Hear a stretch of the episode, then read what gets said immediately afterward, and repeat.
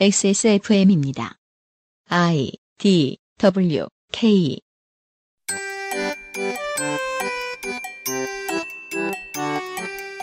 309회 금요일 순서에 그것은 알기 싫다는 미나 문구로 꾸며드립니다. 음악에서 들으시는 바와 같이 김미나 아저씨가 나와 앉아있는데요. 오늘 해주실 얘기는 뭡니까? 오늘 할 얘기는 선거제도인데요. 뭐 어차피 다 아는 얘기 아닙니까? 다 아는 얘기지만, 네. 아는 얘기지만 한다. 오늘은 모르는 얘기여서 하는 게 아니라 아는 얘기지만 합니다. 모르시는 분들을 위해 준비했습니다. 유일하게 아, 거예요? 아저씨가 아는 얘기입니다. 아, 아니, 몰라요, 저도 잘. 네. 3.15 마산의거 59주년 기념일에 그것은 알기 싫답니다.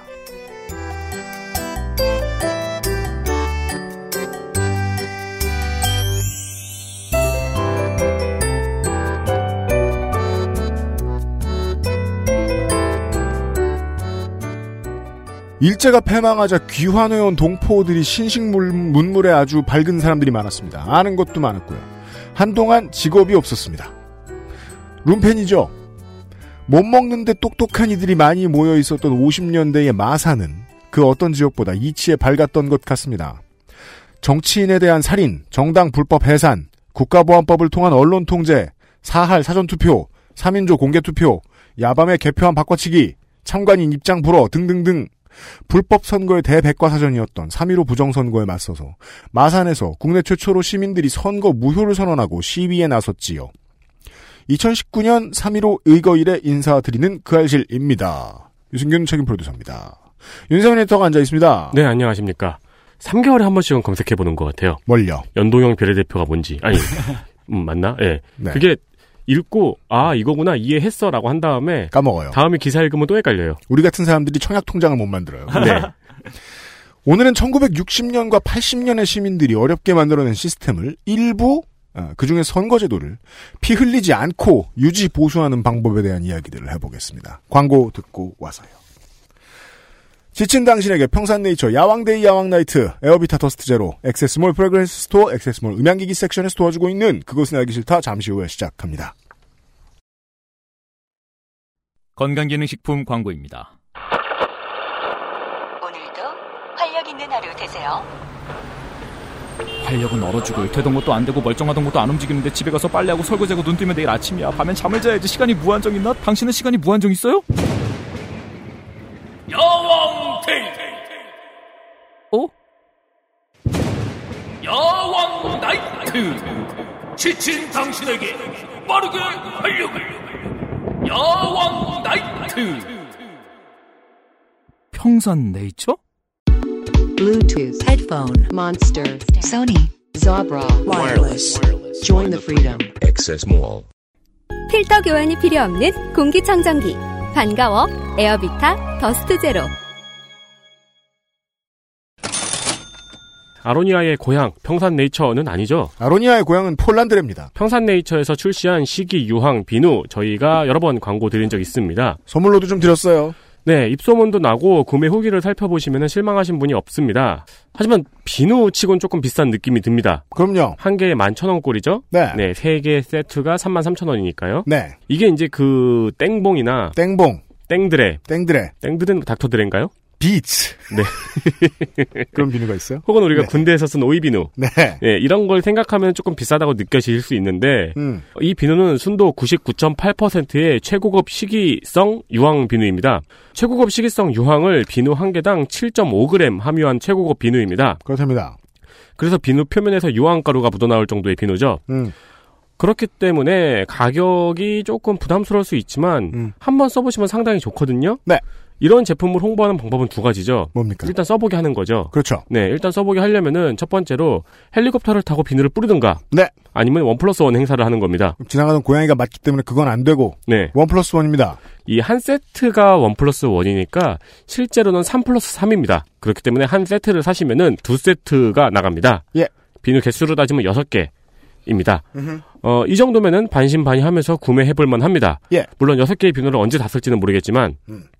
써보면 사길 잘했다고 생각하실 겁니다. 어, 이면상 PD님이 뭐 좋다는 얘기를 잘 안 하시거든요. 네. 네, 보통은 이게 뭐야 하는데 음, 이 비누 좋아요. 비누는 진짜 좋다고 여러 번 말씀을 하십니다. 저희 사무실에서 쓰고 있는데요. 어, 네. 비누 쓰고 건조한 날에 뻑뻑한 느낌이 안 듭니다. 그렇습니다. 진짜로 좋은 비누니까 이 기회에 저렴하게 한번 사용해 보시기 바랍니다.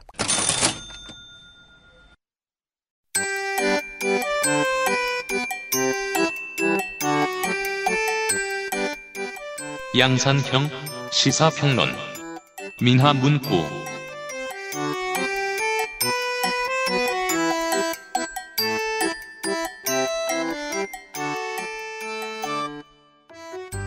국회가 모든 국회의원이 전체적으로 일을 못하는 건 아니지만 20대 국회는 평균적으로 국회가 참 안 열리는 국회입니다. 네. 다른 데에 비해서. 올해도 마찬가지입니다. 올해가 최악 수준인 것 같습니다. 국회가 안 열려도 너무 안 열립니다. 그래서 그런가요? 총선이 이렇게 뭔가요? 그렇게 생각하시는 분들이 꽤 많죠? 네. 선거 빨리 하고 싶어. 이런 네. 생각을 하시는 분들이 꽤 많죠? 우리가 옛날에 전에는 새누리당이었잖아요. 네. 자유한국당으로 바뀐 지 한참 된 것 같은데. 그죠? 네. 20대 국회 꽤 긴 느낌이에요. 맞습니다. 네. 이번 국회의 중간을 넘어섰습니다, 이제. 네, 내년이 총선이죠? 네. 그 전에, 이 총선을 치르기 전에 꼭 합의하고 넘어가야 하는 문제가 있는데, 생각보다 헤드라인에 안 올라와요.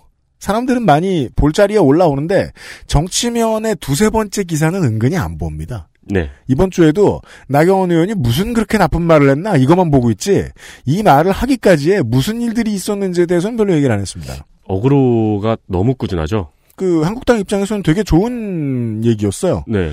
그러니까 그 친일의 느낌도 별로 안 주고 그 민족화를 반발하는 느낌도 그다지 주지 않고 네. 적당한 선에서 스포트라이트를 잘 받았어요. 맞아요. 서로가 서로를 칭찬하고 있을 겁니다. 어, 이 의도 중에 한 가지 아주 중요한 한 가지를 오늘 얘기해 줄 겁니다. 김민아 시사 아저씨하고 함께 들어보겠습니다. 해요. 네. 유황이란 말이죠. 네. 제가 두 가지 기억을 갖고 있습니다. 유황에 대해서. 네. 첫 번째는 지옥의 유황. 그렇죠. 갔다 오셨어요? 성경에 나오는 지옥의 유황. 그 비누 이름을 지옥 비누로 하면 어떨까요? 지옥 비누. 그러니까 아주 사치스러운 비누예요. 아, 그래요? 나쁜 놈들이 막 그 유황불에서 불타고 있을 때 네. 우리는 그걸로 씻고 있으면은 네, 야, 그 엄청난 비누네. 그 네. 지옥까지 가서 원료를 채취해 왔을 수도 있는, 있는 거지 않습니까? 뭐 안 그래도 채취할 방법이 많다만 네, 네. 그렇게 하시는 분도 계시겠죠. 네, 지옥 비누. 아니 그 다음에 두 번째는 울티마입니다. 울티마에서 마법을 쓰려면 유황이 있어야 돼요. 설포가 어, 있어야 돼요. 네. 네, 그 여러 가지 재료 중에 네, 그래서 마법을 쓴다. 마법 비누. 네. 어, 근데 그거 뭐 상관없는 선거제도랑은 상관이 없는데 네, 울티마 온라인에서는 선거 따위 하지 않아요. 마법만 잘 쓰면 됩니다.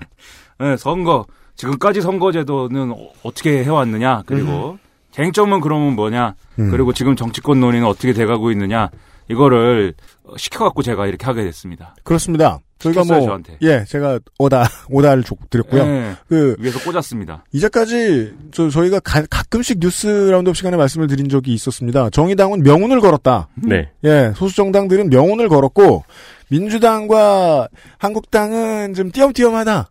그 중에 한국당이 더 띄엄띄엄하다. 민주당의 입장에서는 이런 생각은 든다. 대의상 좀 바꿔야 될 것 같기도 한데, 지금은 안 바꿔도 우리가 이길 것 같고, 그렇죠. 머릿속이 복잡하다. 이건 왜 바꿔야 하는가? 바꾸면 어떤 게 좋은가? 이런 문제에 대해서는 사실 정치부 기자들이 다 얘기해 줄 여유도 없습니다. 매일매일 취재 나가야 되니까요. 그런 얘기를 좀 하겠습니다. 사실 그리고 한국당도 지지율 보고 계산을 계속 해야 되죠. 그리고 특히나 목소리가 큰 경북의 국회의원들은요, 아무것도 안 바뀌는 게 좋습니다. 네. 예. 지금이 베스트죠. 네. 베스트 선거제도 지금의 베스트 선거제도는 어떻게 됩니까? 지금의 선거제도 현행 국회의원 선거는 예, 국회의원 정원이 300명입니다. 300명입니다. 원래는 제가 기억하는 거는 299명이었는데 네. 세종이 생기면서 늘었죠. 한 300개가 됐습니다. 이해찬이 생기면서. 네. 네. 늘 이제 있었지만.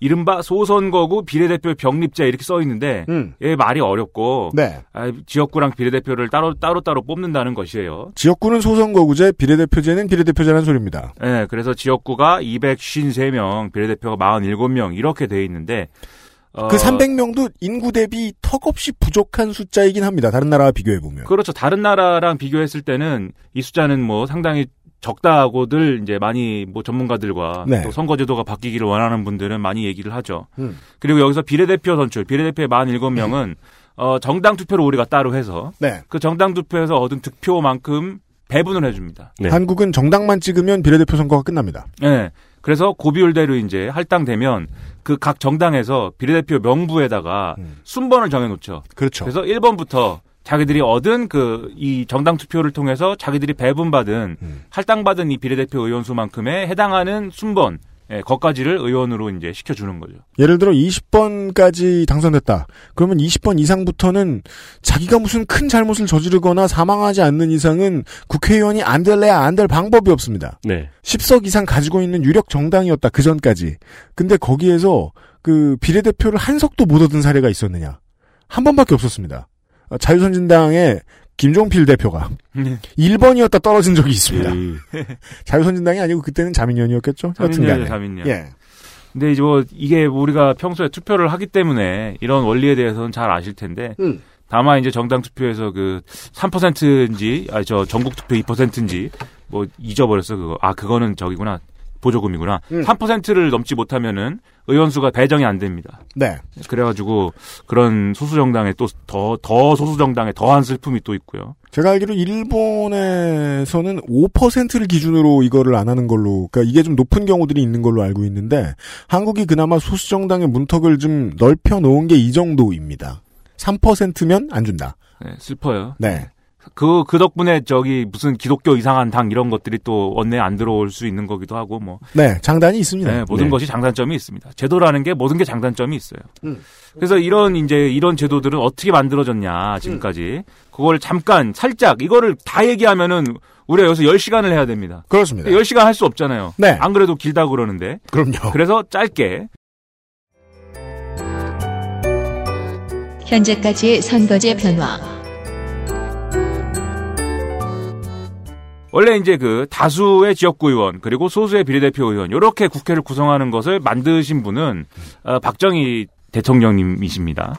네, 쿠데타를 하신 다음에 에, 쿠데타를 딱 해놓고 음. 야 이거 뭔가 국회에도 말이야 이걸 접수를 해야겠는데 어떻게 하면 좋을까 생각을 해보니까 아 국회에다 국회에서 사람들이 다 어, 저 선거를 통해서 오는 저 국회의원들 말고 내가 그냥 꽂아놓는 국회의원도 있었으면 좋겠어 이 생각을 했는데 네. 또 너무 그러기가 좀 뭐하지 않습니까 또 네. 대통령이 막 국회의원을 막 임명해 주기는 뭐하니까 그러면 우리 여당에서 우리 공화당에 공화당 민주공화당에서 어, 내가 민주공화당의 짱이니까 내가 딱 이렇게 나눠줄 우리 혁명 동지들한테 국회의원을 비례 전국구 의원으로 나눠줄 테니까 그거를 가지고 이제 그러면은 어, 의원을 시켜주자. 심사위원 추천 올스타. 예. 근데 이제 이게 명분은 있- 명분이 있었습니다. 뭐가 명분이었냐면은 지역구 선거에 예를 들면은 아 훌륭한 사람 이렇게 전국적으로 이름 나 있는 전문가 그 다음에 또 어떤 그 정치적으로 소외되기 쉬운 뭐 어떤 사람 네. 그런 사람들을 어 이런 지역구에서 돈 들고 열심히 뭔가 박터지게 싸워야 되는 그런 선거 말고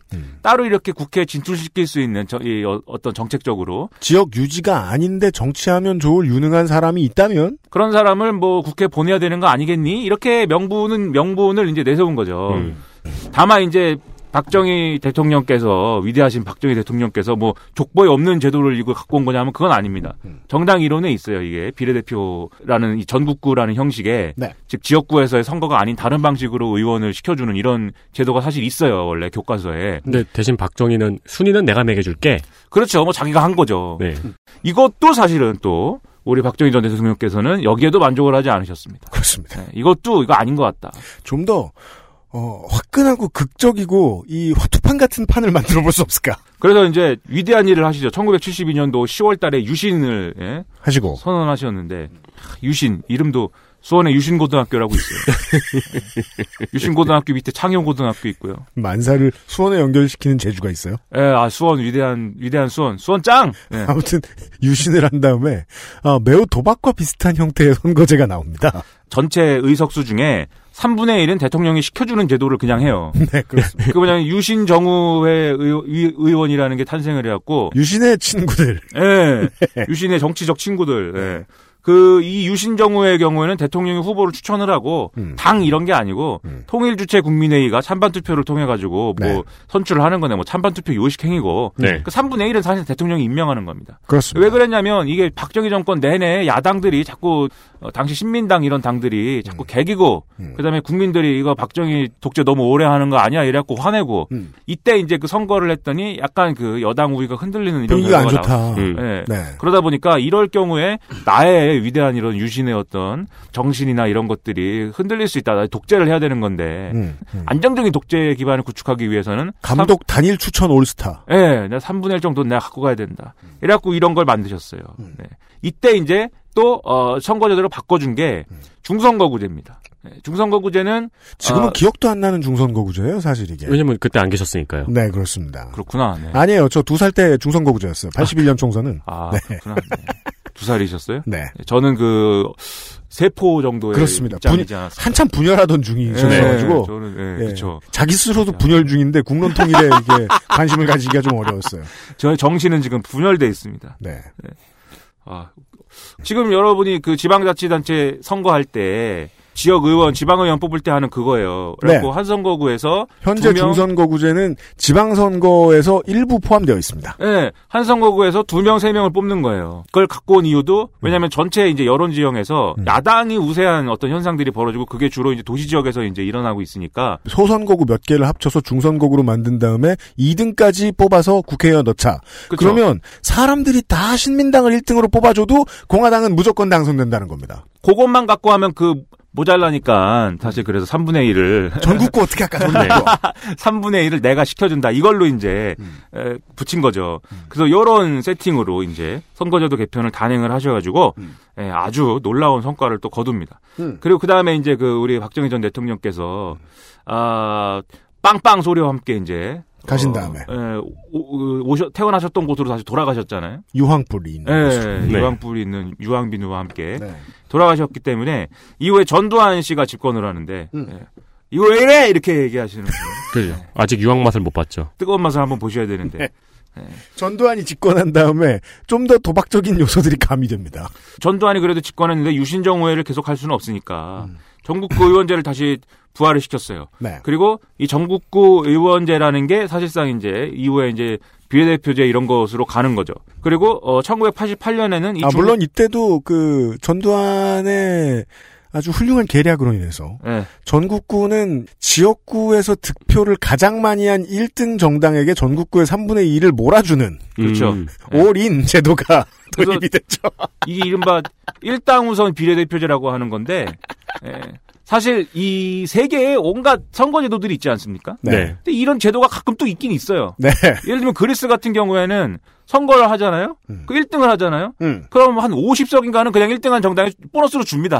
그러니까 축하합니다. 1등 이러면서 50석까지 가세요. 이, 이 네. 비례대표제를 하는 의의가 완전히 정반대로 된 거 아닌가요? 그렇죠. 이게 비례대표제라는 게 민의를 음. 충실히 뭐 이렇게 반영하라 이런 거였는데 그게 아니라 아, 집권 세력의 이제 안정적 국정 운영을 뒷받침하는 도구로 이제 쓰겠다는 어떤 의도를 요걸 통해서 관철을 시키는 음. 행태를 보이는 거죠. 네. 그렇습니다. 육공화국이 들어섰습니다. 예. 그래서 요걸 가지고 선거제도도 민주적으로 좀 바꿔보자라고 해서 그 논의를 하다가 중선거구제가 이제 소선거구제로 바뀌고 네. 이런 뭐 어떤 그 이것도 이제 지난한 또 나름의 이제 논쟁들이 있었는데 음. 원래는 다른 다른 선거제도를 제안했지만 뭐 김영삼이 벤치 놓고 뭐 이런 과정이 있는데 네. 그 과정을 또 설명하면 또 10시간 걸리니까 그렇습니다. 그건 넘어가고 그래서 88년도에 선거 소선거구제가 도입됐고 음. 1991년엔가는 이 방금 말씀드린 일당 우선 의석비례제가 폐지가 되면서 음. 지금과 유사한 형태의 이런 어, 선거제도가 이제 생깁니다. 88년에는 그 3분의 2를 줄여내, 줄여내려고 군부 정권 입장에서 봤을 때는 87의 내흉을 겪었잖아요, 지들이. 네. 그래서 물러서서 물러선다고 1등하는 당이 그럼 3분의 2는 됐고 2분의 1 가져가는 걸로 합시다 해서 2분의 1을 가져가게 됩니다. 88년에도 그랬어요, 육공화국이 들어섰던. 그게 이제 91년에 없어지게 되죠. 네. 그래서 이런 상황 속에서 계속 이제 우리는 학교에서도 지역구 의원, 전국구 의원 뭐 이렇게 해가지고 사회 시간에 이 체제를 배우기도 했는데 음. 2001년에 헌법재판소가 엄청난 결정을 합니다. 그렇습니다. 그 뭐냐면 정당 명부식 비례대표제. 어, 비례대표 의석 배분 기준에 대한 위헌 결정을 한 거예요. 무슨 그렇습니다. 얘기냐면 이때까지의 선거제도는 사람들이 지역구 후보한테 투표를 하지 않습니까? 네. 그러면은 지역구 후보한테 투표를 했지만 그 지역구 후보가 소속돼 있는 정당이 있잖아요. 네. 그 정당 소속 후보가 그러면 전국의 후보들 중에 몇 퍼센트가 어느 정당 후보가 당선됐는지를 비율을 내는 겁니다. 음. 그리고 전국구 의원의 의석수를 음. 그 비율대로 나누는 거예요. 유권자가 투표하는 투표용지는 하나. 그렇죠. 1인 1표제였던 거죠. 그거를 두 가지 방법으로 해석을 하는 거네요. 그렇죠. 인물과 정당. 예. 나는 김영삼이 우리 동네 사람이라서 김영삼을 뽑았는데 난 사실 당을 뽑으라 그러면 공화당 뽑고 싶은데 이 심리를 표현해 준 거죠. 예. 네. 그랬는데 아 이게 이제 그 네, 지금 뭐 문자 와가지고 사기는 5월달 개강 어떠세요? 뭐 도대체 뭐 사기를 강의하세요? 아, 글쓰기 글쓰기 김민아 글쓰기 수업 사기가 개강. 아, 아, 사마천의 사기가 아니고. 그러자면 고자여야. 네. 아무튼 예, 요뭘 뭘 얘기하려고 그랬지? 자꾸 문자 와가지고 말이죠.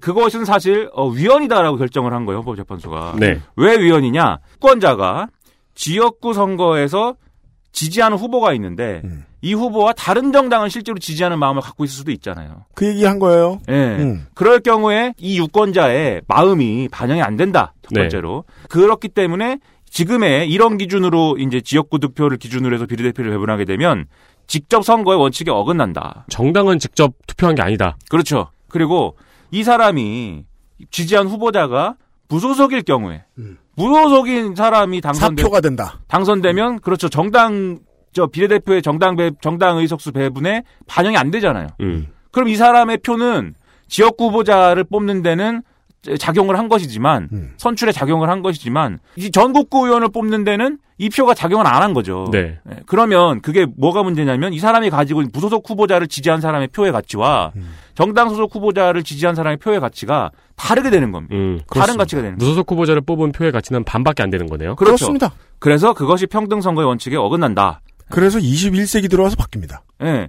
그래서 1인 2표제를 시행을 해야 된다라는 취지로 헌법재판소가 결정을 해줘요. 음. 그래서 2002년도부터 음. 2002년도에 지방선거를 했는데 음. 이때 정당 투표를 이제 따로 실시했습니다. 그래서 근데 2002년에는 국회의원 재보선이 몇 개 없었기 때문에 예. 진짜 위력은 04년 총선에서 드러납니다.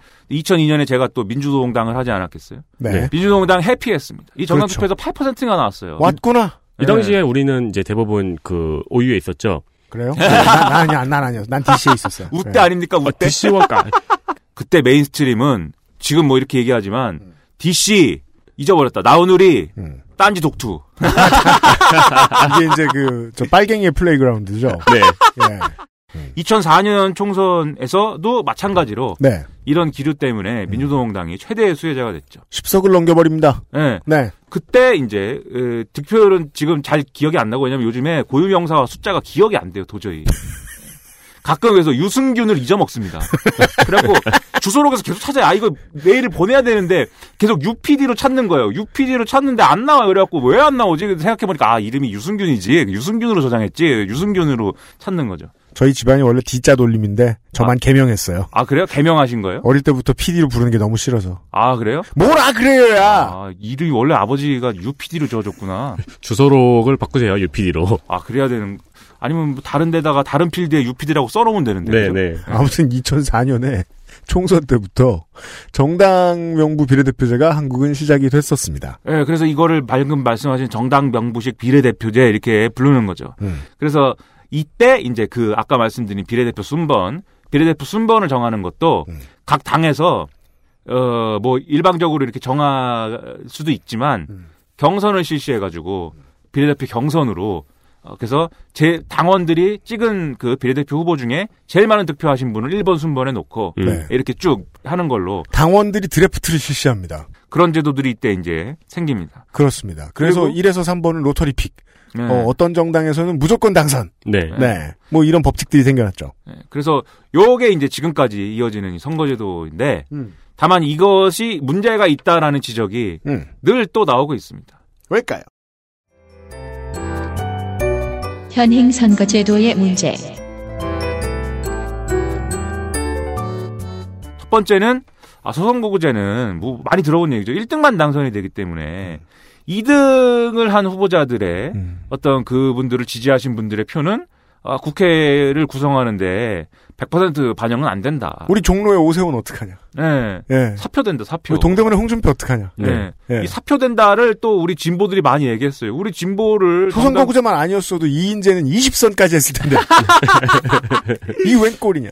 예. 그래서 이 사표를 발생시키고 그게 결과적으로는 다수파한테 결국 유리한 것이다. 음. 여기서 다수파라는 것은 물론 뭐, 아, 당시에, 과거에 이 얘기할 때는 당시에 뭐 한나라당이나 새누리당이지만 네. 사실은 이제 뭐 거대 양당이다 이렇게 얘기를 하는 거죠. 그렇죠. 네, 거대 양당에 유리한 방식이다. 그래서 어, 소수 세력의 국회 진출이 좌절된다. 예, 민의가 왜곡된다. 이렇게 얘기하는 것이고요.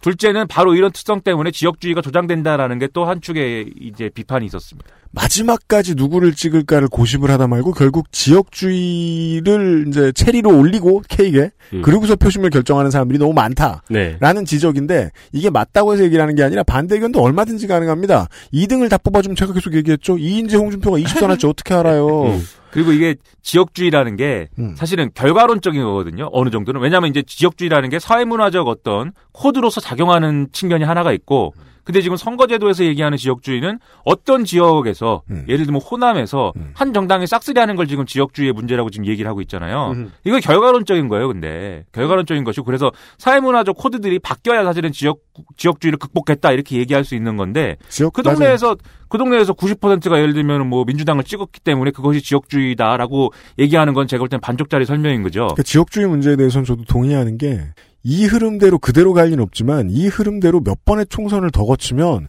지금의 영남과 호남은 예- 예전의 영남과 호남이 전혀 아닐 겁니다. 음. 그렇죠. 지금 그 변화를 가장 그 드라마틱하게 보내준 게 지난번 보여준 게 지난번 지선이고요. 그래서 하여튼 이 비판은 그래서 호남에서도 예를 들면 저 어, 자유한국당들이 당선될 수 있게 해주고 네. 영남에서도 이제 더 더불어민주당들이 더 많이 당선될 수 있게 해주고 뭐 이런 것인데 음. 이게 뭐 아예 무슨 뭐 저 아무런 저 가치가 없는 주장은 아니지만 어쨌든 음. 세 번째는 소선거구제를 하다 보니까 선거구별 인구 편차가 지속적으로 커지고 있다. 그렇습니다. 네, 이런 지적이 나왔어요. 농촌 지역의 경우에는 계속 인구수가 줄고 있지 않습니까? 네. 그리고 도시 지역은 계속 인구수가 늘어나잖아요. 어디는 12만 명으로 뽑고 어디는 30만 명으로 한 명 뽑고 그렇죠. 그리고 이 도시 지역이 계속 늘어나면 결국 도시 지역은 쪼개야 되지 않습니까? 선거구를. 그렇죠. 선거구를 예를 들면 가, 물, 병, 적 이렇게 쪼개는데 네. 수원이 제일 좋은 예죠. 세 개까지 늘려준 것도 많다고 옛날엔 생각했었는데 다섯 네. 개로 늘려야 했죠. 예. 그래서 수원은 역시 짱이다. 수원은 무까지 들어왔죠. 네. 수원 짱이다. 예, 그 그럴 경우에 그러면은 수원에만 국회의원이 몇 명입니까 그러면? 다섯 명이잖아요. 예, 수원은 국회의원 다섯 명인데 네. 어디는 뭐 어디 지방은 예? 무진장 이렇게 묶어버리잖아요. 네. 무주 진 아 잊어버렸어. 황영철 의원 지역구는 군이 다섯 개입니다. 아 그러니까 말이죠. 네. 예. 그럴 경우에 이런 국회의원이 갖고 있는 대표성에 문제가 생기지 않습니까? 음. 그렇기 때문에 이게 문제다라고 얘기하는 사람도 있어요. 어, 그래서 그러니까 반대 의견이 다 사실 어느 정도 합리적인 측면이 있다는 거죠. 너무 넓은 지역을 대표하는 것도 안 좋은데 예, 너무 적은 사람을 대표하는 것도 안 좋아. 음. 그렇죠. 미국은 나성인이 얘기해줬어요. 그 문제가 좀 덜합니다. 상원은 주당 두 명씩 뽑으니까. 그렇죠. 하원이 인구 비례고. 네. 예. 아주 산술적으로 두 명 딱 정해놨죠. 음. 모든 주는 평등하다 이래 처음에 그 나라를 만드신 분들끼리 합의를 하셔갖고 그렇습니다. 인구수가 아니고 모든 주가 똑같은 권리를 가져야 된다. 네. 미국사 공부하면 그게 아주 중요합니다. 네. 그것 때문에 자기들끼리 아이 그 얘기는 미국 얘기 때 하기도록 하고. 그니까요. 예. 빠- 정신 빨리 차리네 오늘. 예. 예. 그리고 2014년도에 헌법재판소가 예, 이런 기준을 바꾸라고 제안돼요. 이 문제 때문에. 네. 이 표의 등가성 문제 때문에. 음. 제일 인구수가 없는 지역구, 지역구. 제일 인구가 없는 동네 지역구의 지역구와 제일 인구가 많은 이제 선거구, 선거구의 어떤 차이가 음. 세 배를 넘을 경우에는 쪼개라라는 게 원래 기준이었어요. 네. 10만 대 30만, 5만 대 15만. 예. 세 배, 세배 빠른 였다가 작, 후 그, 그랬는 거를 2대 1로, 2대 1 이하로 조정해라. 네. 이렇게 공고를 합니다. 5만 대 10만, 10만 대 20만. 예. 그래서 도시에 확 늘어나고 예. 농촌에 확 줄었습니다. 이걸 이대로 맞추려면 헌법재판소의 기준대로 맞추려면 방금 말씀하신 대로 도시 지역의 선거구가 엄청나게 이제 늘어나야 되죠. 근데 3분의 3대 1의 축척으로 맞추다가 2대 1의 축척으로 맞췄더니 예. 개수가 늘었어요. 그렇죠. 근데 그런 계산을 하면 전체 국회의원 숫자가 늘어나야 되는 거지 않습니까? 그러면 전체 국회의원. 수를 늘리는 걸 너무 싫어합니다. 한국의 여론은. 네, 사람들은 또 근데 이 국회의원 수를 늘리는 걸 싫어하니까 그래서 어떻게 했냐면 비례대표 의원 수를 줄이고 전체 의원 수는 그대로 두고 그렇습니다. 지역구 의석수를 늘리는 이런 방식으로 사실 이제 어, 선거제도를 조금 바꿨죠 그때. 아, 포맷하면서 파티션을 그렇게 나눴군요. 그렇죠. 네. 그래서 소수 정당에 잠깐 열렸던 문이 또 삐걱하고 조금 닫힙니다. 음. 네. 예. 그러니까 하드를 용량을 큰 걸로 바꿔야 되는데 그건 할 생각이 없어요. 네. 네, 또. 돈 많이 든다고 하드 음. 네, 8테라 하드 응? 그거 비싸다. 네. 그래가지고 말이죠. 막상 해보면 비싸지 않다는 걸 알게 될 텐데 예, 그렇죠. 어떻게든 틀어막으려고 하고 있어요. 여러분 약간 무리를 하시더라도 그 웬디 그 외장하드를 사셔갖고 늘리셔야 됩니다. 8테라 하드 적출을 해갖고 한번 써보십시오. 그리고 큰 거 필요 없는데 막 네. 500기가 하드 이런 거 쓰면서 네. 아웅다웅 살고 있는 사람들은 그냥 네. 1테라 SSD 사십시오. 당신은 그럴 돈 있습니다. 아, 그, 일- 요즘 1테라 SSD 가격도 좀 내려가고 있는 것 같아요. 그거 100원대예요. 거의 저, 저 뭐냐 저 메가당. 아, 그래요? 메가른다. 아무튼 야, 살만하네, 이제. 그 되게 쌉니다. 1테라 SSD도. 네. 아, 세상이 많이 바뀌었네. 제가 처음에 SSD 살 때 40기가 사갖고, 그것도 손 떨면서 샀는데. 막 되게 컸던 거 아니야? 40기가라니. 거기다가 운영 체제만 설치하면 끝나는 SSD. 이 얘기를 왜 하고 있냐면 자꾸 돈 많이 든다, 돈 많이 든다 하니까 그 정의당 유정미 대표 자꾸 들고 나와서 하는 얘기 뭡니까? 월급 깎겠다. 네. 국회의원 월급 깎을 테니까 좀만 늘리자. 네. 필요하다 그러니까 그런 일꾼들은. 뭐 전체 들어가는 예산은 그대로 하고 국회의원만 늘리자. 이 얘기 어디서 배워온 거냐면 일본에서 배워온 거예요. 그때 저 지역 구분이 갈라지면서 뭐 오키나와였나 뭐였나 하면서 몇 명을 늘렸어요. 제가 알기로 그 참의원을 늘렸어요. 음. 참의원을 여섯 석인가 네 다섯 석을 늘리면서 그 다섯 석 늘린 만큼 n 분할 해가지고 월급을 줄였어요. 어 오키나와에만요? 아니요, 아니요. 그 일본 전체. 전체에서. 예. 그런 식으로 허락을 받았다고 국민들한테. 음. 근데 그런 식으로 허락하고 자시고 하기에는 이 하드웨어에 들어가는 돈은 꽤 싸다라는 걸 누군가가 얘기해 줬으면 좋겠어요. 비싼 거 아니다. 네. 비용도 비용이지만, 국회의원이라는 사람들은 무조건 다 해먹는 사람들이기 때문에, 음. 해먹고 나쁜 짓 하고, 예, 그, 나쁜 놈들이기 때문에, 음. 그런 자리를 늘려봐야 뭐하냐. 이런 정치 혐오도 있어요. 오히려 줄여야 된다. 나는- 국회의원들 꼴 보기 싫다. 나는 박병호 연봉 15억 안 아까워. 내 돈이 아니라서 그런 게 아니야. 25억 줘도 되고 35억 줘도 돼. 근데 우리나라 전체 400조 예산 다루는 애들 연봉 1억 주잖아. 1억. 그, 그 푼 돈 주는데 몇 명 더 고용 못 해?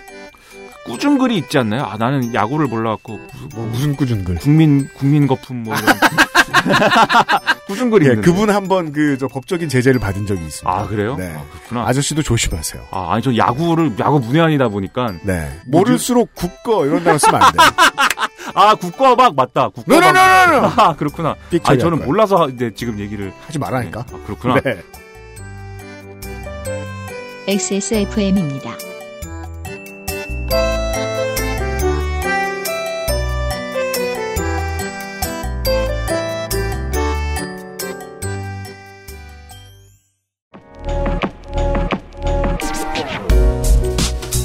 오늘 면세점에 들릴 수 없다면 액세스 몰 프래그런스 스토어를 만나보세요.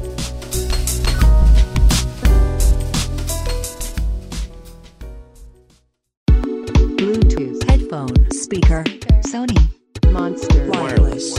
Join the freedom. XS Mall. JJL speaker.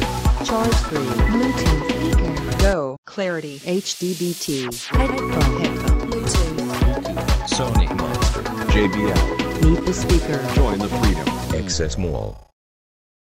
건강기능식품 광고입니다. 야왕 데이 에? 뭐요? 야왕 나이트 효소 반응 공정 ECS 공모 에? 그게 무슨... 야왕 데이 야왕 나이트 평산 네이처?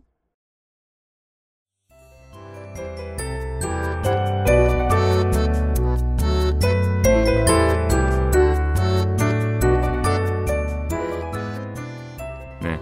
그래가지고 이제 그러면 이런 문제들이 있다 어쨌든 간에 네. 그죠? 그런 선거제도를 바꾸자고들 할 거 아닙니까? 음. 그래서 선거제도 바꾸는 얘기를 굉장히 많이 했어요.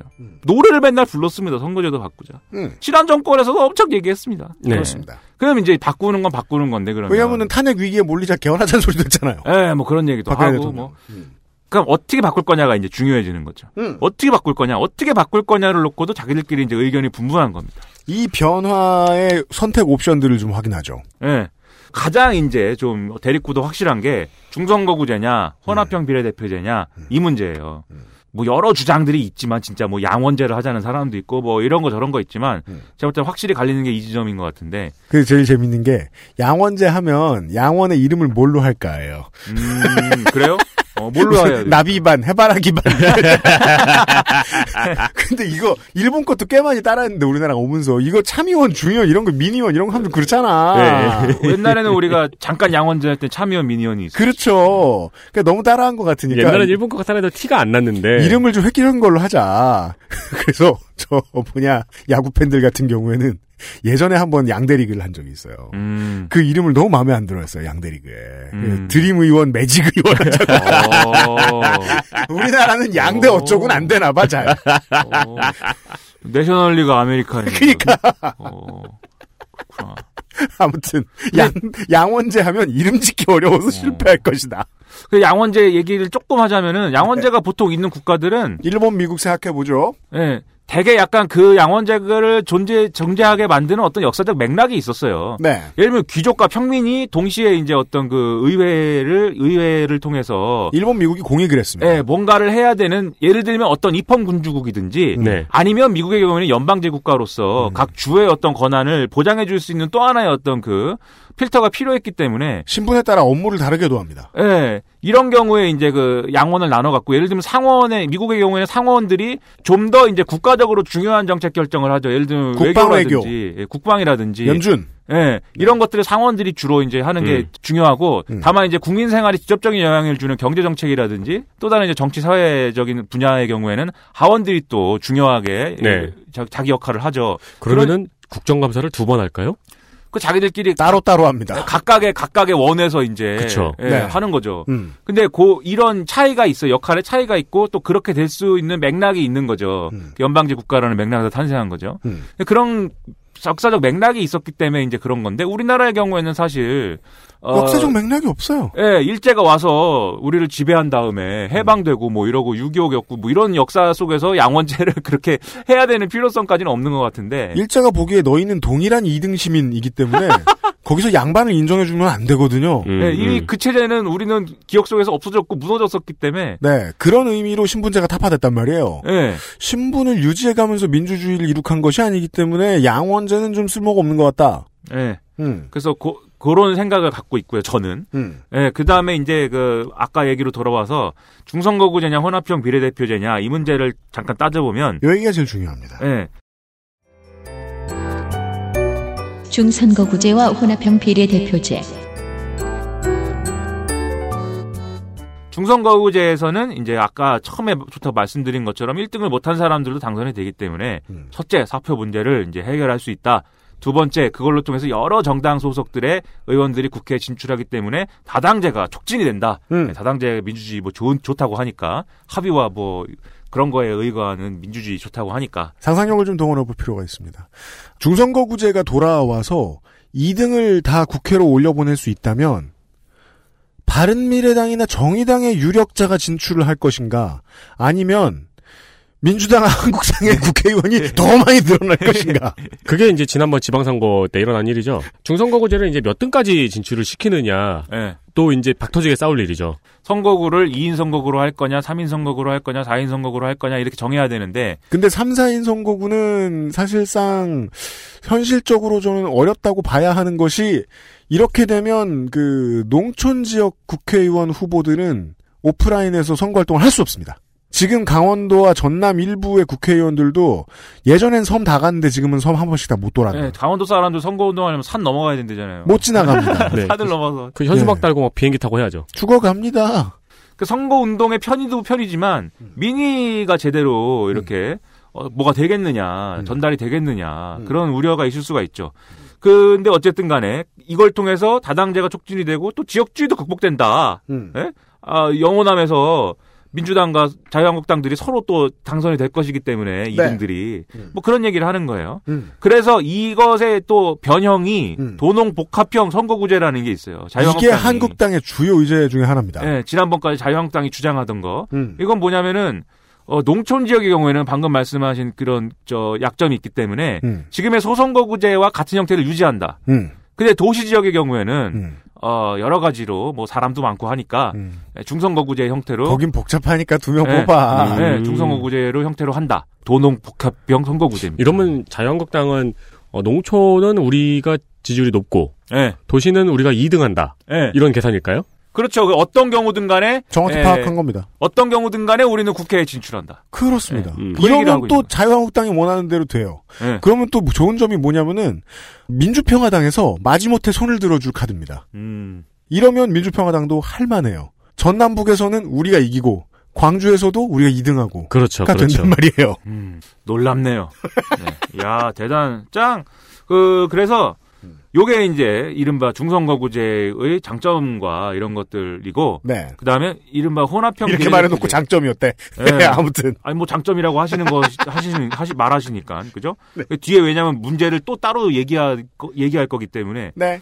그 다음에 이제 그 혼합형 비례대표제. 음. 이건 뭐냐면 오늘날 이제 연동형 비례대표제라고들 부르는 게 사실 이 혼합형 비례대표제인데. 네. 원래, 원래 과거 용어는 하여튼 혼합형 비례대표제였던 것 같아요. 음. 이 경우는 뭐냐면 지역구와 정당에 각각 투표를 시키고 음. 그 다음에 선거 결과를 갖고 음. 최대한 이 정당 득표에 가까우게 의석수 배분을 억, 지로 만드는 겁니다. 그렇습니다. 예.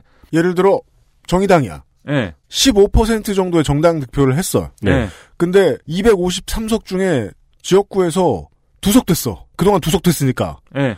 그럼 이건 말이 안 되죠. 예. 그 최대한 맞춰주겠다. 그 음. 나머지는 지역구 저기 저기 뭐야 비례대표 의석수를 배정해 주는 걸로 채워준다. 그러면 그 역일 경우에는요? 그 역일 경우에는 그럼 우리 상식대로 하면 공평하게 하려면은 지역구 당선되신 분들을 다 잘라야 되지 않습니까? 그렇죠. 예를 들어 뭐 정당 자- 득표를 넘는 지역구 의원 당선수가 됐을 경우에 네. 예를 들면 자유한국당의 경우 정당 투표를 한 15%밖에 못 했는데 음. 지역구 의원 당선자 수를 따져 보니까는 뭐 거의 전체 나왔어. 네, 전체 네. 의석수의 거의 3분의 1에 육박한다. 이럴 경우에 우리 상식으로는 정당 투표를 투표를 맞춰야 되니까 다 잘라야 될 것 같지만 아닙니다. 그걸 또 그냥 그렇죠. 인정한 상태로 전체 의석수를 정당 비율에 맞추기 위한 이런 의석 배분을 또 합니다. 그리하여 이 방식에서는 초과 의석이 나오는 겁니다. 플러스 알파가 나오네요. 네, 네. 초과 의석이 나옵니다. 그래서 전체 의석수가 늘어날 수 있다라는 거를 이 선거 결과에 따라서 네. 그때그때 국회 본회의장의 인테리어가 달라집니다. 네, 그걸 전제하고 만든 이제 선거 제도예요. 그래서 이렇게 이제 이제 혼합형 비례대표제의 대표적인 사례로 거론되는 게 이제 독일식이죠. 그래서 과거에 우리는 그걸 외우고 다녔습니다. 독일식 정당 명부 비례대표제를 실시해 주세요를 어, 이름이 어렵지 않습니까? 독일식 정당 명부 비례대표제 네. 외웠습니다. 외 무조건 외워 이래갖고 네. 외워갖고 우린 얘기하고 다녔죠. 진보들은. 음. 요것을 시도적으로 이제 운영을 하려면 뭐가 필요하냐면 비례대표로 할당할 수 있는 의석수가 지금보다는 늘어나야 되지 않습니까? 네. 그래 어떤 방식으로든지 간에 이 연동형 비례대표제를 실시할 수 있는 것이기 때문에 음. 그러면 비례대표 의석수를 늘리, 늘려야 되는데 맞아요. 그러려면 아까 이제 얘기한 구도 속에서 지역구 의석수를 또 줄여야 되지 않습 줄여야 되지 않습니까? 음. 근데 국회의원들이 자기 지역구 의석수를 줄일 수가 없잖아요. 여기에서 거대 양당과 나머지 정당의 입장이 확 갈립니다. 이 제도의 도입을 주장하는 사람들은 전체 의석수 의원 정수를 늘- 일단은 늘리고 이 제도를 논해야 된다라고 주장을 해요. 네. 이때 거대 양당은 또 반대합니다. 네. 많이 늘리는 거는 어차피 못해. 사람들이 싫어한단 말이야. 그렇죠. 왜? 독일을 자꾸 예로 든단 말이에요. 그 김민아 아저씨가 평당원이었을 때 자꾸 외우게 시켰던 대로 왜 독일이냐? 독일 598석입니다. 정확하게 야, 절반입니다. 299, 299입니다. 네. 비례 지역구가 반이에요. 근데 무조건 플러스 알파입니다. 왜? 설명해 주신 대로죠. 초과해석이 나와요. 근데 그렇게 많이 나와요? 100%, 아니, 그러니까- 100%가 나와요? 아니, 그러니까 그렇게까지 많이 나오는 건 아닌데 네. 기존에 정해져 있는 게 50대 50이라는 거예요. 음. 비례와 지역구가. 음. 여기에서 더 튀어나오죠. 그래야 그 정당 득표를 통한 비례 배분을 할 거 아니겠습니까? 네. 네. 근데 그거 독일도 그래 그것도 자기들끼리 또 이게 굉장히 논쟁이 있어요. 그래갖고 그렇게 초과 의석이 발생할 경우에 대개는 여당에 유리한 자기들끼리 그렇대요. 여당에 유리한 국면이 된대요. 초과 의석의 대부분을 여당이 가져가나 봐요, 거기가. 음. 그래서 그러면 그것도 불공평하다고 그래갖고 그 초과 의석에 대해서도 또 이 이 혼합형 비례대표제 모델을 그대로 적용해갖고 그걸 또 정당 득표대로 나눠서 추, 초과 의석을 또 발생시키고 막 이런 복잡한 계산을 또 합니다. 그래갖고 어, 독일식 그러면은 출마한 사람들은 막, 아, 당선된 거야, 아니야. 그럴 수 있어요. 네. 독일식 제도 따지고 있으면 나는 머리가 터집니다. 음. 그 아, 어쨌든 거기까지는 우리가 지금 이거 그것이 알기 알기 싫다를 듣고 있는데 음. 거기까지 들어가면 우리는 이게 그것이 알기 싫다가 아니고 저 정치학 개론이 되잖아요. 네. 그러니까 거기까지는 오늘은 뭐 그만, 그렇고요. 그만 얘기하고 네. 취- 전체 취지만 음. 말씀드리면 이런 취지라는 거예요. 네, 이런 취지다 정도만 우리가 확인을 하고요. 네. 그래서 이- 이 혼합형 비례대표제가 지역구 후보를 선출하는 것에 어떤 당위, 음. 예? 사람이 자기 동네에 자기 후보를 직접 뽑아야죠, 뽑기는. 네. 그러면서도 정당에 대해 투표할 수 있는 어떤 권리 이런 것들을 동시에 보장해 줄 수 있어야 된다고 하는 당위 때문에 이러한 복잡한 제도의 설계까지 간 것이다. 네. 이런 말씀을 이제 드리고요. 네. 그 다음에 이제 지금부터 또 빨리 가야 돼. 아 그래요? 예, 그렇구나. 50분 썼어. 예. 그렇고 벌써? 아, 이- 별로 얘기도 안 한 것 같은데. 나 별로 안 껴든 것 같은데. 중선거구제 문제. 그러- 그런데 이제 중선거구제의 경우에는 제가 말씀드린 문제가 분명히 있습니다. 네. 크게 말씀드리면 두 가지인데요. 아까 말씀드린 이제 4인 선거구를 2인 선거구로 다 쪼개가지고 음. 뭐 다당제가 촉진된다거나 뭐 소수 정당이 진입할 수 있다거나 그런 게 아니라 음. 그냥 거대 양당이 그냥 해먹어 버리는 수가 있어요. 그래서 좋은 2등들이 당선될 좋은 2등들이 당선될 줄 알았더니 네. 1등 두 명이 계속 해먹더라. 예, 모든 지역구에서 모든 당선자가 새누리당, 아니, 저, 자유한국당 한 명, 더불어민주당 한 명, 이런 구도로 당선이 돼버리는 경우가 생기는 거죠. 그렇게 선거구를 조정할 수 있는 거죠. 거대 양당의 어떤 주류들이. 그게 지난번 지방선거에서 나온 일인데 서울시의회에서 생긴 일이에요. 네, 그게. 그때 이제 사람들이 다 이해 못했던 일이 벌어졌죠. 자유한국당과 더불어민주당이 서로 연합을 해가지고 네. 회의실 문을 막고 그렇죠. 밖에는 바른정당과 정의당 의원들이 뚫으려고 막 하고 네. 네, 그런 사이에 통과가 됐었죠. 가장 대표적인 게 이 그 홍제동 쪽의 지역구가 서대문 갑 인데요. 음. 어, 여기는 지금 20년째 민주당 한 명, 한국당 한 명이 나눠 먹고 있어요. 네. 우상호 이성원 전 의원입니다. 음. 예. 이러면 어떡하지? 모든 나라의 지역구가? 음. 겁먹을 수 있어요. 음. 그러게 말입니다. 거기다가 두 번째 문제가 뭐냐면 이게 지방선거 해보면 알겠지만 지방선거 이상한 기호 있잖아요. 1-가, 1-나. 네. 그런 것처럼 같은 정당에서, 정당에서 중복 출마를 하게 만들어야 돼요. 중선거구제는. 그래야 중선거구제의 취지가 살려질 거 아닙니까? 네. 그죠? 어, 그래서 같은 정당에서 중복 출마를 하게 되는데 이런 경우에는 이제 그 선거가 정책 대결이라기보다는 이제 인물 대결로 갈 가능성이 높아지고 이게 좋냐 아니냐는 각자 생각이 다를 거예요. 예. 그래서 이제 이게 문제가 됩니다. 그래서 이것 때문에 제가 야 일본 사회가 큰 충격에 빠졌다는 것이죠. 예. 일본 사회가 큰 충격에 일본 사회의 습관이죠. 빠졌... 예, 큰 충격에 이게 빠져가지고 이게 이 원래 일본의 과거 이, 이전까지 90년대 94년 이전까지 선거제도가 중선거구제였거든요.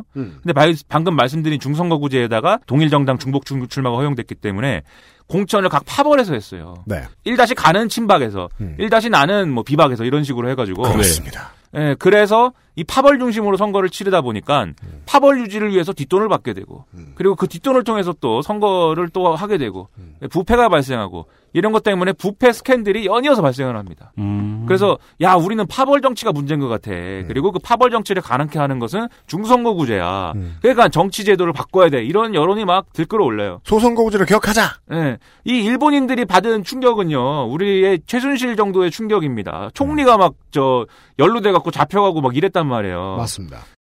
리쿠르트 사건. 1988년 일어난 일본의 정치 스캔들. 수상을 비롯한 70여 명의 정관계 유력 인사들이 뇌물성 주식을 받은 사건으로 이로 인해 당시 수상 등 다수의 막후 실력자가 사임, 탈당했고 정치 불신을 해소하기 위해 중선거구제 폐지를 추진하는 계기가 됩니다. 이때부터 지지율이 급전직한 자민당은 1993년 중의원 총선거에서 창당 후 38년 만에 처음으로 야당이 되었고 이때 최초로 집권한 비자민당 내각의 총리가 79대 총리 대신 호소카와 모리로입니다. 그래갖고, 아, 이, 이 선거제도 개혁 원포인트 공약을 갖고 먹은 게, 네. 이 권력을 잡수신 게, 음. 호소카와 모리로와 친구들이에요. 네. 일곱 개 당이, 비자민 일곱 개 당이 연립을 했습니다. 그렇습니다. 그래가지고 이 선거에도 개혁 그 일곱 개 당이 자기들이 공약을 합의하려니까 얼마나 힘들었겠어요. 음. 다른 건 합의가 안 되고 선거제도 개혁 하나만 이제 합의가 된 거예요. 근데 그거 어떻게 개혁하느냐? 중선거구제에서 소선거구제로 바꾸자. 그렇습니다. 소선거구 비례대표 병립제로 바꾼다. 그래갖고 그렇게 바꿨더니 어떻게 됐습니까? 자민당 총재의 권한이 세져서 파벌 영수가 아니라 의원 내각제의 특성이 또 등장합니다, 여기서. 네. 파벌 영수가 아니라 자민당 총재의 권한이 커지는 바람에 한 사람으로 독식합니다. 예, 그래서 고이즈미 주니치로가 예, 고이즈미 칠드런들을 양성을 막 하고요. 음. 자기가 다 공천 극장 정치를 통해서 자기가 인기몰이 해갖고 공천을 다 꽂고요. 극장 정치. 일본 정치사의 대표적 포퓰리스트로 평가되는 고이즈미 주니치로에게 쓰이는 수사. 쟁점은 한 가지만 던지고 적과 아군을 분명히 지정하여 공격하고 직접 소통으로 여론 몰이를 하는 세 가지 기법을 아우릅니다. 극장 정치의 중요한 무기로는 공천이 있는데 자신의 반대하는 의원들의 지역구의 대거 신인을 공천하여 내부에는 겁을 주고 외부에는 인물 개혁은 당수 한 사람이 다 하는 게 좋다는 인상을 심어주는 방법이지요. 소선거구제의 특징을 악용했다고 볼 수 있습니다. 파벌들을 다 저 개박살 내고요. 네. 그것이 지금까지 이어져서 아베 신조 일강 정치가 가능하게 된 어떤 토양이 되죠. 아베가 왜 이렇게 뿌찐을 닮아가고 있겠습니까? 네.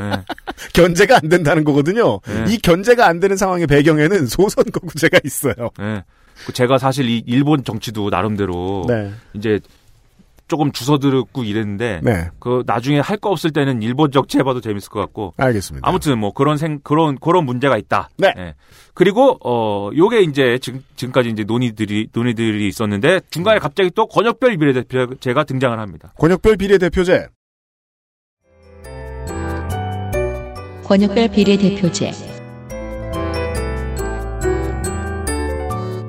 이 권역별 비례대표제는 아까 말씀드린 혼합형 비례대표제의 일종이에요. 음. 즉 연동형 비례대표제의 일종이란 말이죠. 네. 예, 그래서 어, 그것을 좀 더 이제 심화시킨 내용인데 뭐냐면 음. 2015년도에 중앙선관위가 제안한 내용이 지금 논의의 이제 기본입니다. 음. 일단 전국을 6개 권역으로 나눠라. 그렇습니다. 그래서 예로 들은 거는 1권역이 서울, 음. 2권역이 인천, 경기, 강원, 3권역이 부산, 울산, 경남, 4권역이 대구, 경북, 5권역을 광주, 전남, 아니 전북, 전남, 제주, 그다음에 6권역이 대전, 세종, 충북, 충남 이렇게 나누라는 거죠. 네. 그래서 요 나눈 이제 각 권역에서 권역별 인구 비례에 따라서 이제 그 의원을 성 의원 정수를 나눠서 선출을 하는 겁니다. 예를 들면 서울이 서울이 예를 들면 전체 인구의 5분의 1이잖아요. 5분의 1이에요? 네. 전체 인구의 5분의 1이면 300석 중에 몇, 몇 석을 뽑아야 됩니까? 60석이요. 60석을 여기서 뽑는 겁니다. 음. 그리고 이 권역에서 음. 다시 그 비례대표제 아까 말씀드린 혼합형 비례대표를 적용하는 겁니다. 그렇죠. 그리고 이 지역구와 비례대표 의원 숫자의 비율은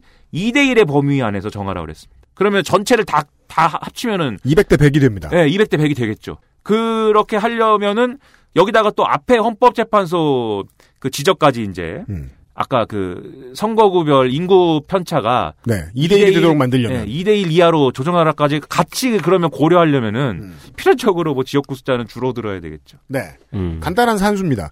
3대 1이 2대 1로 바뀌는데 상수가 그대로면 네. 적용되는 수가 그대로면 이 1이 늘어나야죠. 네. 1에 크게 커져야죠. 네. 그러면 전체적으로 줄어들어요, 숫자는? 네. 음. 그래서 아까 얘기한 똑같은 문제가 다시 발생을 하긴 하지만 어쨌든 이런 안을 정치개혁이라고 이제 제안을 했고요. 에, 나쁜 거예요? 아니 좋은 건데 전 다 좋다고 생각합니다. 네. 그래서 이걸로 비례성도 강화하고 어쨌든 간에 어쨌든 간에 혼합형 비례대표제를 도입하는 거니까. 이 권역별 비례가 아까 말씀드린 독일의 사례고 네. 네. 독일이 권역별 비례입니다. 거기에 더해서 일본의 사례를 하나 더 듭니다. 아 그래요? 일본의 사례를 하나 더 들었어요? 석패율제. 아, 그렇 그 얘기구나. 네. 예. 그래서 이걸로 이제 비례성도 강하고 지역주의도 완화하고 꼭 먹고 알 먹고에다가 더해서 말씀하신 석패율제를 도입해라 이 공고를 같이 해요. 갑자기 석패율제가 뭐야? 석패율제라는 말 자체는 이제 일본의 제도 이름입니다. 네. 지역구와 비례대표를 같은 후보가 이중 등록할 수 있게 허용해 주는 즉 이중 이중 등록제를 얘기하는 거예요. 음. 근데 다만 이제 석패율이라고 할 때는 음. 이거 이제 특정한 이제 공식이 있습니다. 네. 그래 가지고 예를 들면은 이 어떤 정당이 음. 에, 비례대표를 이제 공천을 할 때 지금은 우리는 이 우리가 익숙한 익숙한 이제 정당 명부식에서는 음. 1, 2, 3, 4, 5, 6, 7, 8, 9, 10 이렇게 정당에서 공천한 비례대표 순번이 있을 때 각 순번마다 한 명씩 이제 공천을 한 거잖아요. 음. 그래서 뭐 5번까지 당선 순- 당선이다 그러면은 다섯 명이 이제 국회 가는 거 아닙니까? 네. 네, 이게 근데- 쉬워요. 예. 근데 이 석패율제에서는 1번, 2번, 3번, 4번, 5번이 있을 때 음.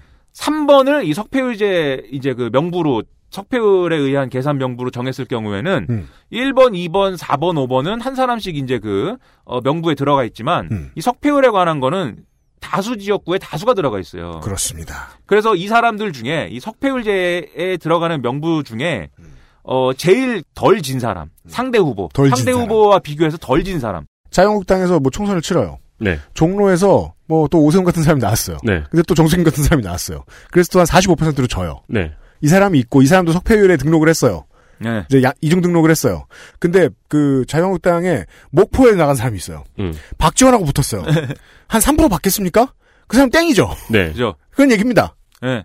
지더라도 어쨌든 석패하신 분한테 이 의석수를 드린다라고 해서 의석을 드린다라고 해서 석패율제인데 음.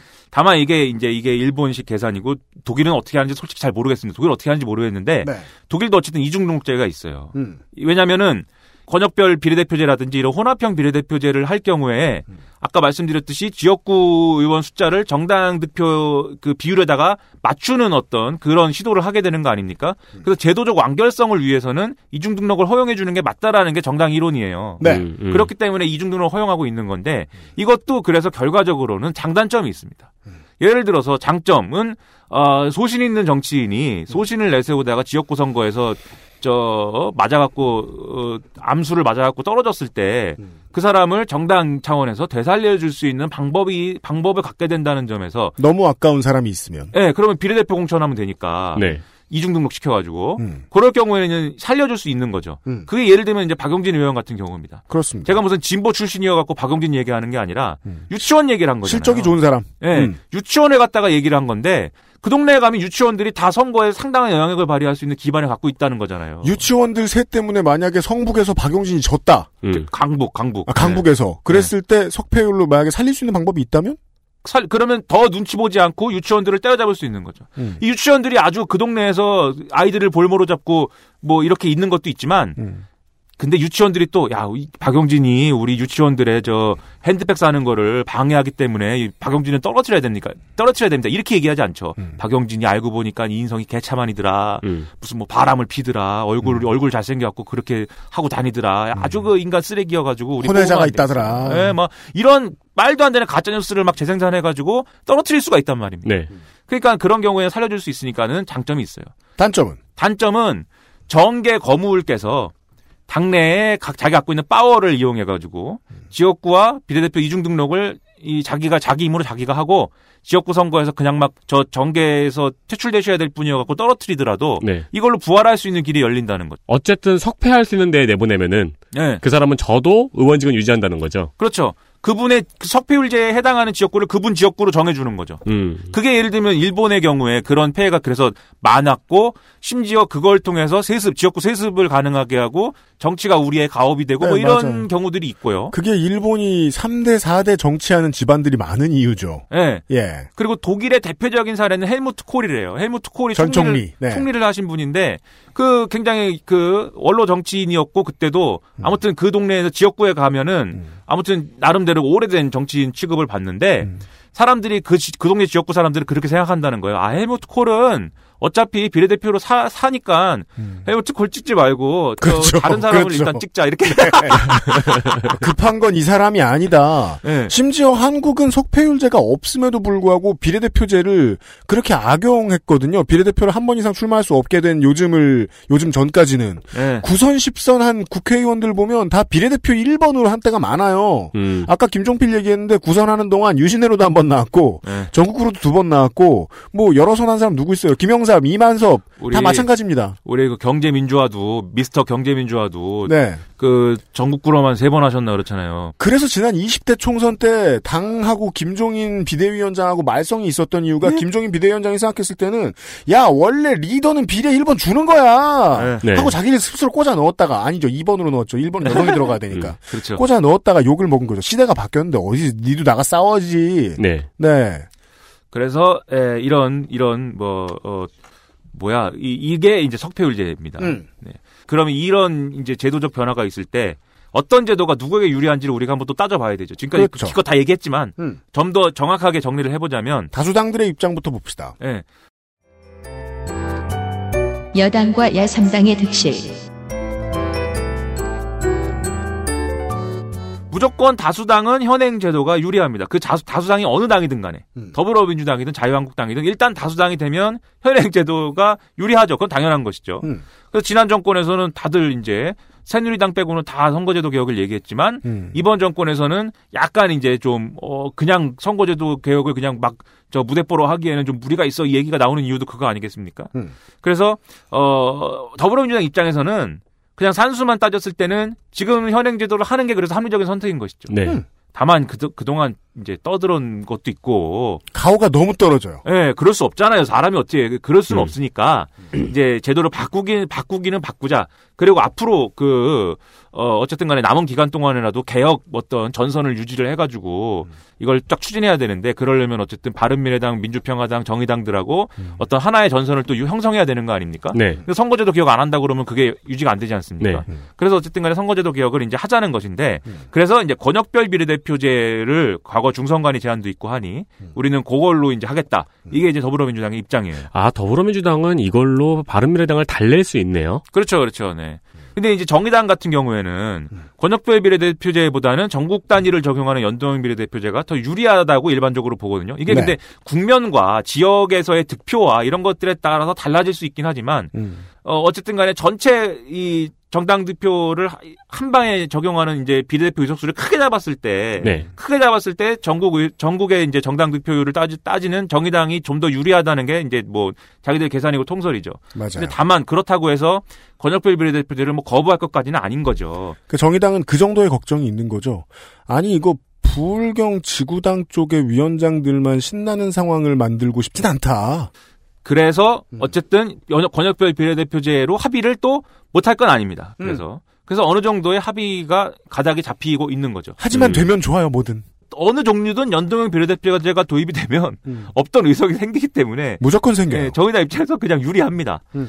그다음에 나머지 이제 우리 저 민주평화당과 바른미래당도 지금 이 구도가 유지가 되면은 죽두밥도 안 됩니다. 집에 가든지 아니면은 투항하든지 뭐 둘 중에 하나니까. 쉽게 생각하자고요.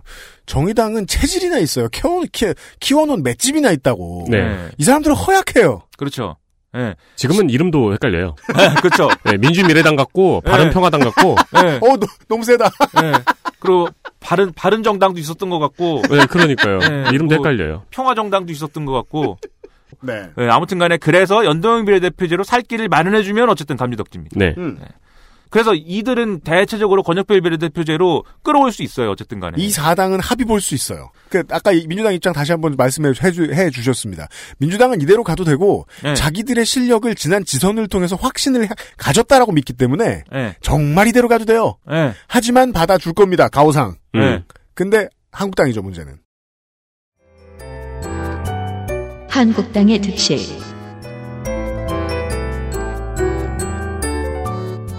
계산을 해야 됩니다. 향후에 어- 우리가 어떤 처지에 놓이게 될 것이냐.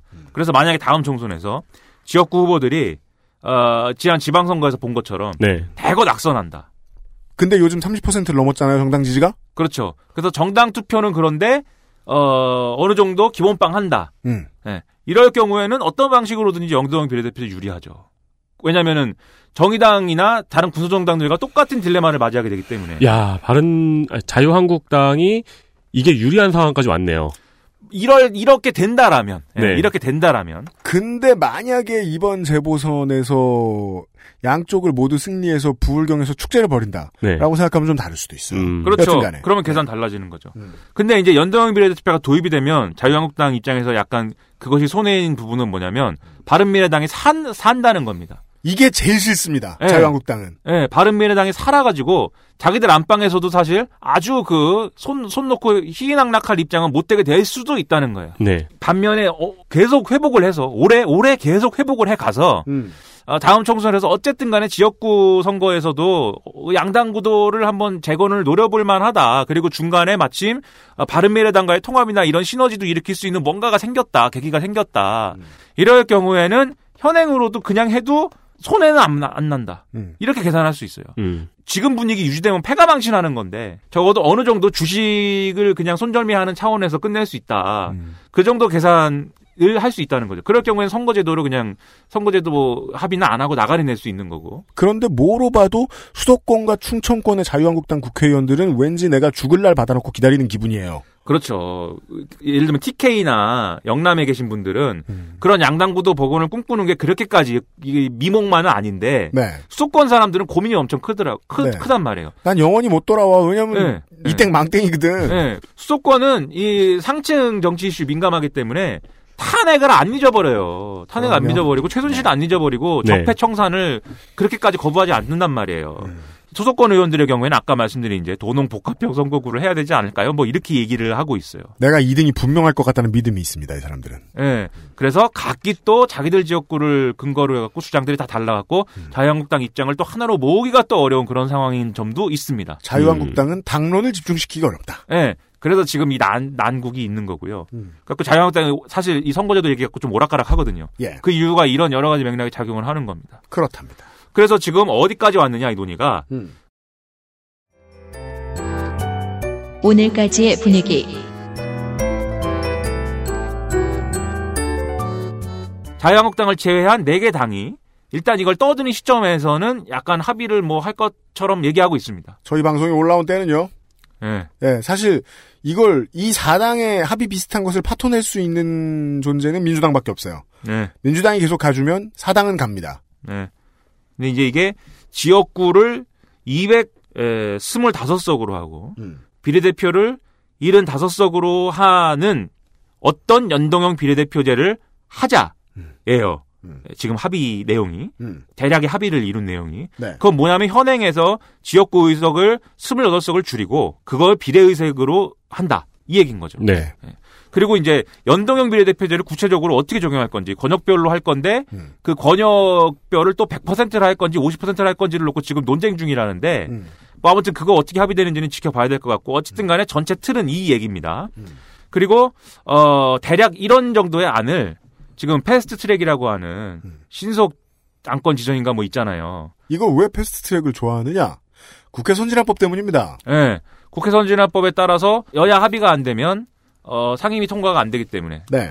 예, 그렇기 때문에 이 선거제도의 대- 개혁에 대해서 자유한국당이 반대하면 통과시킬 수가 없는데 선거법 개정안을 통과시킬 수가 없는데 네. 다만 5분의 3인가 뭐 동의를 하면 그렇죠. 에, 신속 안건 지정인지 뭐 그걸 통해서 어 그런 이제 여야 합의가 없어도 절차를 진행시킬 수가 있어요. 자한당 없어도 60%는 됩니다. 예. 네. 다만 이것도 뭐 금방 되는 건 아니고 최장 330일인가 걸릴 수 있다. 최장 걸릴 것까지 계산할 때 지금 빨리 패스트트랙에 태우자라는 합의를 이뤄야 다음 총선 총선에 전에 적용할 음, 수 네. 있어요. 다음 총선 전에 성, 바뀐 선거제도를 적용할 수 있지 않겠니라고 해서 지금 패스트트랙에 태우니 마니를 또 합의를 하고 있는 겁니다. 네. 음. 그래서 어 그런데 자유한국당 입장에서는 음. 너네끼리 합의해 갖고 그러면은 선거제도를 일방적으로 바꾸겠다는 것인데 음. 이것은 게임의 룰이지 않느냐. 음. 게임의 룰을 우리 플레이, 주요 플레이어 중 하나를 왕따시키고 저 게임의 룰을 정하는 건 어딨니? 이렇게 반발하고 있는 것이고. 음, 그러니까 딴 건 다 돼도 선거제도는 패스트트랙으로 안 된다.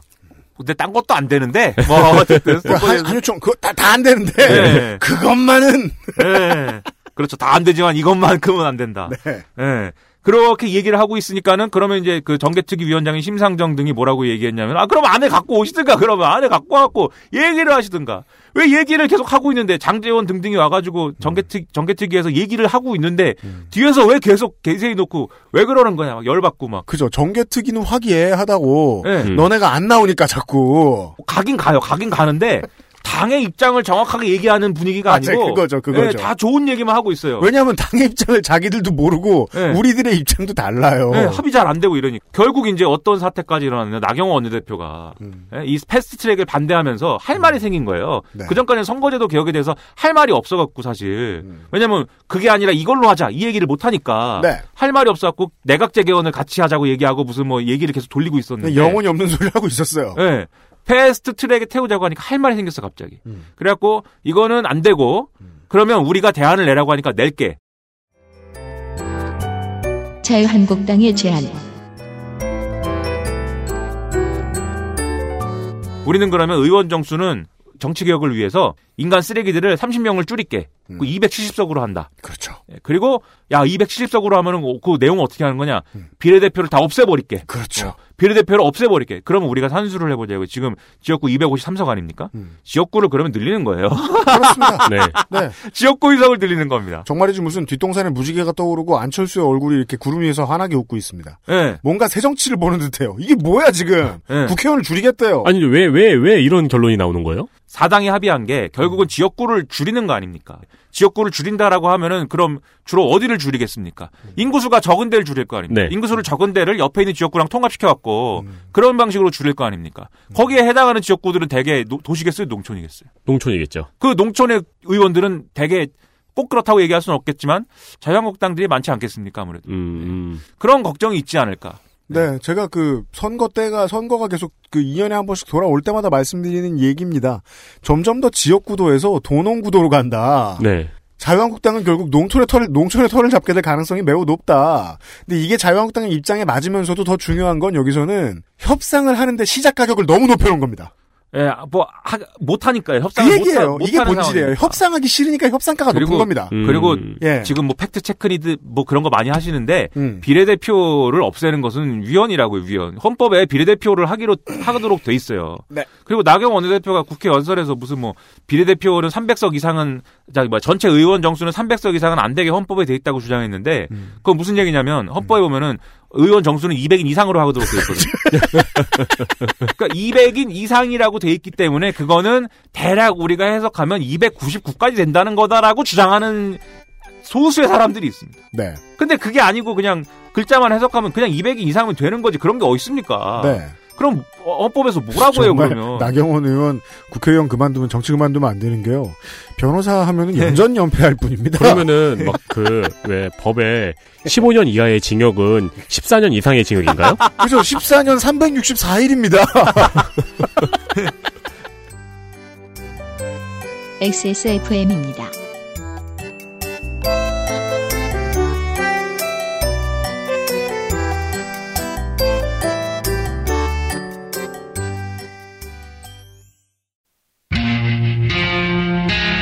Artisan by John Ververos. Access Mall Fragrance Store as on.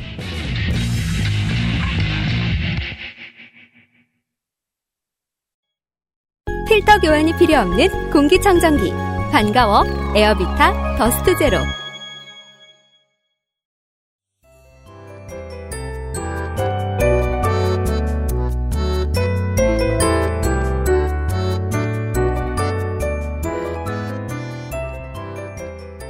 예, 그래서 더불어민주당은 야 그러면 패스트트랙에 선거 선거법 개정만 태우는 게 아니라 다른 것도 넣겠다. 예를 들면 공수처, 검경 수사권 조정, 5.18 왜곡 특별법 이런 것도 우리가 넣게 넣게.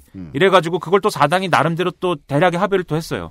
그 자유한국당이 어 계속 이런 태도로 나오면은 처리하는 김에 우리가 하고 싶은 거 다 같이 처리할 수 있어. 그렇죠. 네. 네. 이렇게 얘기를 하는 거고 이 흥정이 조금 민주당 쪽에 기, 그러니까 그 사당 쪽에 매우, 매우, 아니, 매우 많이 기울어져 있다는 겁니다. 그래서 이게 싫으면 빨리 와갖고 선거제도 논의를 하시든가. 그러면 네. 패스트트랙에 다른 거 집어넣은 거 좀 빼줄 수 있어. 음. 그거까지는 얘기하지 않았지만 논의가 그렇게 될 가능성이 크죠. 네. 그래서 어 요게 이제 나름대로 더불어민주당 꽃놀이패인데 음. 다만 이제 이후 국면에 그러면 요 사당 연합이 유지되느냐를 우리가 좀 놓고 봐야 될 게 인사청문회 국면이 있을 것이고 네. 그다음에 나름 경제에 대한 입시름 뭐 이런 것들이 계속 이어질 것이고 그다음에 재보선이 있을 것이고 이게 갈 길이 좀 있습니다. 음. 그래서 이 과정에서 사당 합의를 유지할 것이냐가 관건이고 그래서 사실 나경원의 엊그제 연설은 음. 그 김정은 수석 대변인 연설은 이것까지 고려한 이제 그러한 도발로 이제 봐야 된다 이렇게 우리가 생각을 하는 거죠. 근데 이걸 네. 고려했는데 왜 그런 연설을 해요? 왜냐하면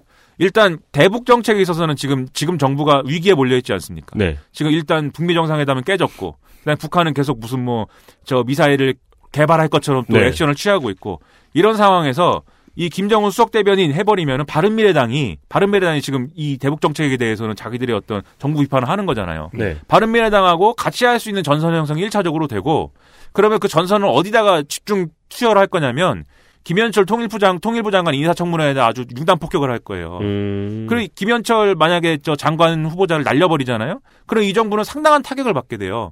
그렇지 않습니까? 음. 북미 관계의 문제가 남북 관계 문제까지 지금 이어질 수 있는 상황이 됐는데 대북 정책에서 강한 소신을 갖고 있는 후보자를 지명을 했단 말이에요. 굉장히 자기 소신이 강한 사람이거든요. 그게 낙마했을 경우에 정부의 대북 정책이 대통령의 어떤 마음대로도 안 되는구나라는 음. 것을 미국과 북한이 실제적으로 이제 확인하게 되는 거죠. 바른미래당한테 정신 차려 쟤들은 빨갱이야라고 말하는 그런 구도를 만들자 음. 우리가 그리고 앞으로 보수 통합도 해야 되지 않아? 음. 이렇게 바른 미래당의 캐스팅 보트를 가장 효율적으로 활용할 수 있는 시나리오인 거지요. 네. 예. 그리고 한국당 입장에서는 더불어민주당이 이대명에서 참지 못한 것도 음. 그 구도가 올기 때문 올 거기 때문에 사전에 이제 참호를 파고 있는 겁니다. 네. 그래서 김현철 후보자 방어할 것이고 음. 그다음에 이런 이제 색깔론 극우 그다음에 혐오 이런 거를 다 하나로 묶어 가지고 음. 이거 안 되는 그림이야를 만들어 갖고 자유한국당 고립 체제를 만들어야 되는 거고 그 자유한국당 고립 체제를 위해서 사실 써먹어야 될 카드 중에 하나가 이 선거제도 개혁인 거죠. 리얼미터에서는 어떤 결과가 나올지 모르겠습니다만은 지금 바른미래당의 가치가 국회 내에서는 꽤 올라가 있다. 네. 네. 그리고 청와대가 만약에 새 통일부 장관을 날려버리게 돼가지고 청와대가 화가 났거나 막 삐졌거나 막 실제로 타격을 막 입었어요. 근데 여당에서 자기들 조차고 룰루랄라 이것만 합의하고 있을 수는 없거든요. 선거제만 합의할 수 있, 있을 수는 없거든요. 그럼 선거제라는 의제의 값어치가 또 떨어집니다. 그래서 이제 그런 판국이다 이렇게 보셔야 되는데 네. 제가 선거제도 얘기할 때마다 사실 하는 얘기가 있습니다. 아저씨의 결론.